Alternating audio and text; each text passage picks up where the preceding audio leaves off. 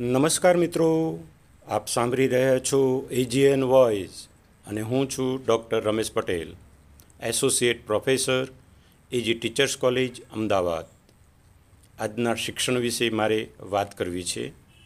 આજના શિક્ષણને સમજવા કવિ કૃષ્ણ દવેનું ગીત સમજવું જરૂરી છે, જેનું નામ છે આજનું શિક્ષણ. આ સગડા ફૂલોને કહી દો, યુનિફોર્મમાં આવે આ સગડા ફૂલોને કહી દો, યુનિફોર્મમાં આવે. પતંગિયાઓને પણ કહી દો, સાથે દફતર લાવે. પતંગિયાઓને પણ કહી દો, સાથે દફતર લાવે.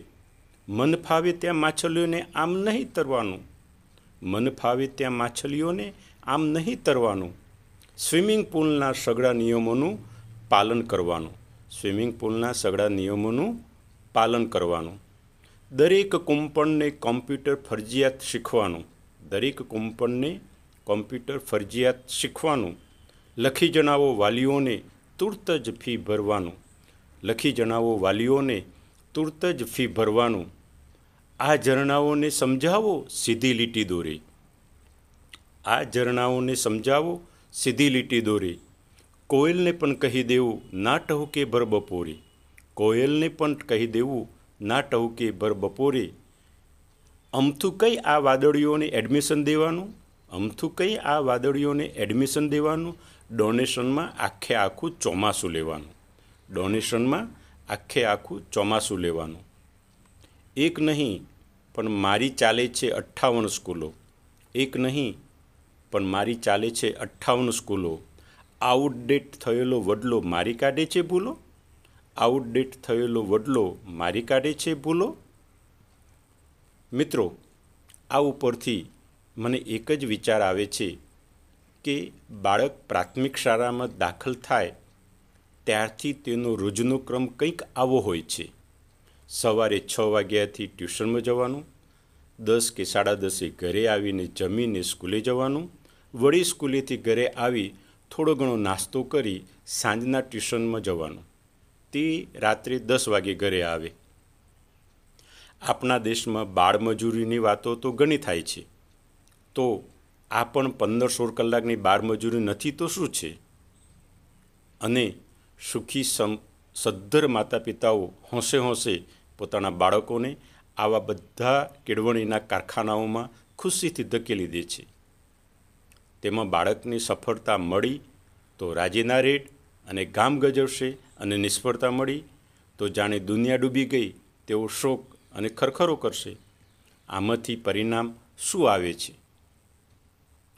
છોકરા હોશિયાર અને મહેનતુ હોય, તો કંઈક ને કંઈક તો કરી જ લેશે. પરંતુ તેઓ અતિ યંત્રવત બનતા જાય છે. તેમનામાં એક પ્રકારની લાગણી શૂન્યતા જન્મે છે અને તેઓ જડ જેવા બનતા જાય છે. કેરિયર અને કારકિર્દીને નામે તેમના પર જે એક પ્રકારનો અત્યાચાર વર્ષો સુધી થયા કરે છે, તેના પરિણામે દુનિયાને જોવાની તેમની દૃષ્ટિ જ બદલાઈ જાય છે. આમાં તો બાળકની સર્જનાત્મકતાનો નાશ થઈ જાય છે અને છેવટે શાળાઓની માતા પિતાની અને બાળકની લાગણી શૂન્યતા સાબિત થાય છે. મહેનત કરવાની ઊંચી સિદ્ધિઓ પ્રાપ્ત કરવાની કે કારકિર્દીઓ બનાવવાની? ના, નથી. અને તેમાં કંઈ ખોટું પણ નથી. પરંતુ તે આવી અને આટલી હઠ કરીને જોર જુલમથી ન જ થવું જોઈએ. બાળકનો સહજ વિકાસ તેનું નામ જ સાચી કેળવણી છે. પણ આજે તો આપણી મોટાભાગની શાળાઓ કેળવણી આપનાર સંસ્થાઓ નહીં, પણ કારકિર્દીના કારખાનાઓ બની ચૂકી છે. કવિ કૃષ્ણ દવેએ લખ્યું છે ને, આ સગડા ફૂલોને કહી દો, યુનિફોર્મમાં આવે. પતંગિયાઓને પણ કહી દો, સાથે દફતર લાવે. આ બધામાં મૂળ વૈજ્ઞાનિક વાત સમજવાની એ છે કે માતા પિતાનો કે સમાજનો મૂળ ઉદ્દેશ્ય શું છે? છેવટે તો પોતાનું બાળક તેના જીવનનો સુખી થાય, તેના જીવનમાં આનંદ પ્રગટે તે શરીર અને મનથી એક અતિ આરોગ્યપૂર્ણ, સ્વસ્થ અને વિકાસશીલ જીવન જીવે. જ આપણે ઈચ્છીએ છીએ ને? પણ જે પ્રકારનો અત્યાચાર આજે કેળવણી અને કારકિર્દીને નામે આજે બાળક પર થાય છે, તેમાં એની સ્વસ્થ મનોભૂમિકાનો કેવળ નાશ થઈ જાય છે. છવટે પેદા થાય છે તે તો એક યંત્રવત અને જડ વ્યક્તિત્વ, જેમાં સુખ પાંગરવાની અપેક્ષા કેવી રીતે રાખી શકાય? આને કારણે જ આજે બાળકોમાં પણ અનેક માનસિક વિકૃતિઓ અને આપઘાતનું પ્રમાણ વધતું ચાલ્યું છે. અને અન્ય અનેક વિચાર વમળોમાં પણ બાળકો ફસાય છે.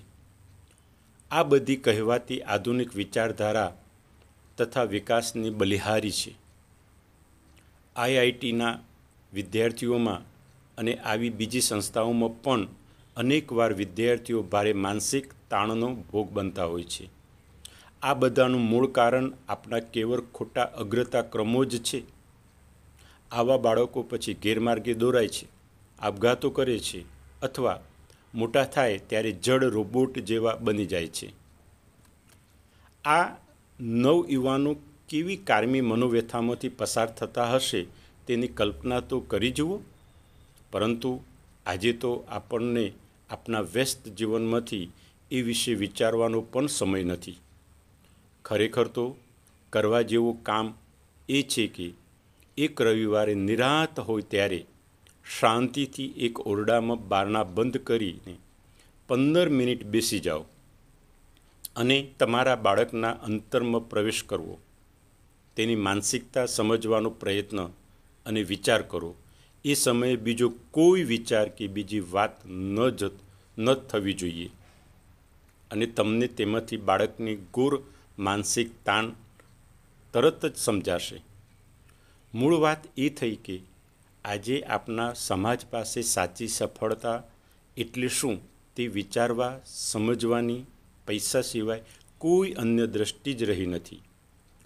બાળકને આપને જીવન માટે તૈયાર કરવાનું છે કે કેવળ પૈસા કમાવાનું મશીન બનાવવાનું છે? અહીં મને જે આર ડી ટાટાની એક વાત યાદ કરવા જેવી લાગે છે. આપનો દેશ સુપર પાવર બની જાય તેવી વાત જ્યારે થાય ત્યારે તેઓ કહેતા, મારો ભારત દેશ સુખી બને એ મારે જોઈએ છે. સુપર પાવર બને તે નહીં. અલબત્ત અહીં સ્વાભાવિક પ્રશ્ન તમે એ જ કરશો કે આ બધામાં તે વળી ઉપાય શું અને આમાં તે સુધારો કેવી રીતે થાય? આબ ફાટ્યું ત્યાં થીગડું કેમ દેવું? પણ અહીં નિરાશાજનક અભિગમ અપનાવવાની જરૂર નથી. એકવાર વાસ્તવિક પરિસ્થિતિ સાચી રીતે સમજીને વિચાર કરવાનું શરૂ કરીએ, એટલે પરિવર્તન અવશ્ય શરૂ થશે જ. એટલે જ સૌથી પહેલું કામ વિચાર કરવાનું શરૂઆત કરવી એ જ છે.